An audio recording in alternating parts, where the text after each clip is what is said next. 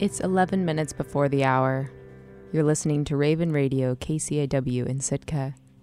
Today is Friday, September 15th, 2023. I'm Catherine Klusmeyer with Raven News. Candidates for Sitka Assembly gathered on Wednesday for their first forum to discuss issues important to Sitkans and how they'd govern if elected. The Sitka Chamber of Commerce sponsored the midday forum during its weekly meeting. Questions mostly centered around the workforce and the cost of living in Sitka. Moderator Rachel Roy asked Assembly member J.J. Carlson how the Assembly could approach Sitka's housing shortage. She said there's no short answer, but it would start with community input. I think the Assembly's approach should, should be listening first to really gather what's going on in the community and there's so many good ideas that can come from community involvements. I've got some good eyes on this. My eyes are just one, one point of view. And it's a complex problem, so it's going to be a complex solution. Candidates were also asked about improving access to childcare. Like housing, Sitka has long documented shortage, with sizable waiting lists at local daycares. Candidate Austin Cranford said he wasn't against the city subsidizing childcare in some way. We can we can subsidize childcare if we need to. We can afford to hire two extra people in order to take care of another twenty or forty extra kids. So I don't think a little bit of money now from the city or from the state or even from the federal government towards our childcare systems is going to harm us in the long run. I think it would be a net benefit overall. Candidate Scott Saline wasn't sure if the Assembly could have much influence over the cost of living, job creation, or childcare in Sitka, but he did think there was something the Assembly could do about energy establish an electric committee.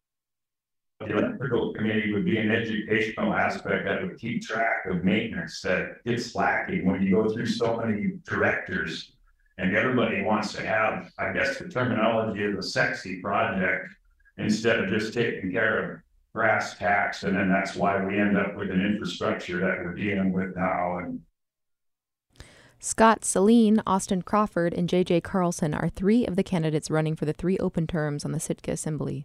A fourth candidate, Tim Pike, was unable to participate in this event. Their chamber forum was the first of several opportunities for voters to hear from candidates and ask questions. You can listen to the full forum on our website at kcaw.org. And KCAW will host two election forums next week with all the candidates for the Assembly and the Sitka School Board. If you have a question for the candidates, email news at kcaw.org or call 747 5879. The Sitka School District is trying to get the ball rolling again on its strategic plan, but there's not agreement yet over what the ball is. Educators and school board members met Wednesday night to pick up the threads of a planning process that had just begun when it was interrupted by the pandemic in 2020.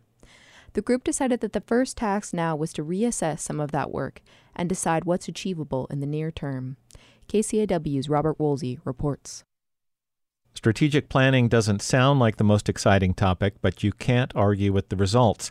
Sitka's Wuching preschool emerged from strategic planning. So did the emphasis on student emotional health that saw the district put a trained counselor in every building. Have you been enjoying City League basketball or volleyball? Sitka's Parks and Recreation Office was an idea that came out of strategic planning after district budget cuts forced the closure of a very popular community schools program. At the first meeting of 2023, there were no concrete ideas on the table. The planning process had not got that far in 2020. Instead, there were six broad goals like we will identify strategies to close learning gaps, or we will strengthen culturally responsive programming. Each one of those goals had five or six action plans. Assistant Superintendent Deidre Jensen, in her first year in the district, stepped into the role of facilitator and invited many of the district staff who worked on the plan before the pandemic to come back and refocus. If you are juggling so many balls, there's going to be ones that drop, or you're just you're you're doing so many jobs, you're not going to really do any of them well. So I think that is a good question. Which ones are our priorities and how do we decide those priorities? The number one goal of the district for at least two decades has been to close the learning gap, the difference in achievement between different student demographics, the most glaring being the difference between native and non native student populations. There was consensus that the other five goals were all indirectly related to this one, like a Venn diagram of circles and arrows. Sitka High math teacher Ryan Myers said that the results of strategic planning should be quantifiable. You cannot have an intelligent conversation about how any of these things go if you don't know where you were and you have no way of measuring where you're going. So I would say, like, I'm very happy to pick the three or four things or whatever we want to do, but it's, it has to start with where are we now? What do we have? And then what is success going to look like? The conversation touched briefly on the cost of implementing new programs, both in actual money and in human resources. Former Assistant Superintendent Sarah Ferency, who is now the Education Director for the Sitka Tribe, observed that education research had demonstrated that success often meant trade offs. And what they actually found is that if you implement something a little, you get nothing. If you implement something medium, you get nothing. You really only get results when you fully implement with fidelity and consistency. So it really is prioritization and focusing and focusing all of your resources, your human resources, your financial resources. Um, and that does mean something's going to have to go away, which is very difficult in public schools. Tim Pike agreed. In addition to teaching in the career and technical education program at the high school, Pike sits on the Sitka Assembly. He thought that strategic planning was really about deciding where to effectively spend money. The strategic plan is also to derive resources in a particular direction and and to, to make sure that the financial and human resources go where we need them to go.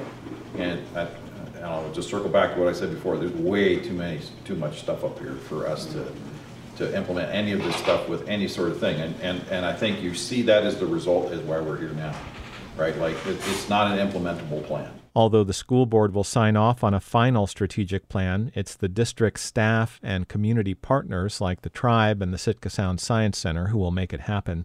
When the board suggested waiting to move forward until a permanent superintendent had been hired after this transition year, Ferency pushed back, arguing that students themselves were the critical timeline rather than teachers or administrators. We've been in transition for four years now. So the kid who was in kindergarten in 2020 21 is now in third grade. And guess what? Those are the crucial years for learning to read. So if that kid has not learned to read now, and if we every year just say, well, it's a transition year, the average tenure for a superintendent in the state of Alaska is three years. In the end, everyone agreed more discussion was needed to pare down the list to a couple of achievable priorities and implementable action plans. The administration will present a proposed schedule for additional work sessions on strategic planning for the board to adopt at its next regular meeting. Reporting in Sitka, I'm Robert Woolsey. A wave of infrastructure funding for the Forest Service means Sitka will be getting a new cabin close to town. Alaska was allocated $14 million from the bipartisan infrastructure law for new cabins. Last fall, the Forest Service sought public input on what to do with that money. Rebecca Peterman is the Recreation Staff Officer with the Sitka Ranger District Office. What was identified on the Sitka Ranger District as having um, the most support was a second road base cabin. So right now we just have that Starrigavan Creek cabin as our only cabin that doesn't require a boat or a plane to get to. So it will be really exciting to have uh, another cabin for folks here locally to use. During the public comment period, some cabin sites suggested included Harbor Mountain and the Herring Cove Trail, but an exact location for the new Forest Service cabin isn't confirmed yet. Peter Peterman says they're looking into locations now. This money has been put into an agreement with the National Forest Foundation to manage the construction of these cabins throughout the Tongass. And that agreement is good until 2027.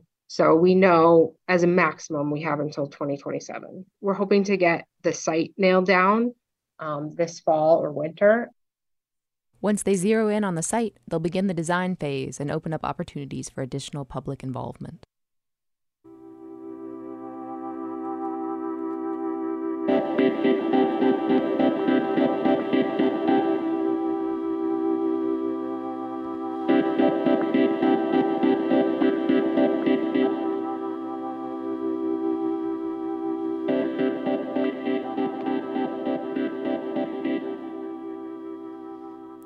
Taking a look at our zone weather for today, Friday, September 15th, 2023. We have rain, high near 57, south wind around 10 miles per hour, chance of precipitation 100%. For Friday night, we also have rain, low around 51, south wind 10 to 15 miles per hour, chance of precip- precipitation is 100%. I'm Catherine Klusmeyer, and this has been Raven News. Good morning.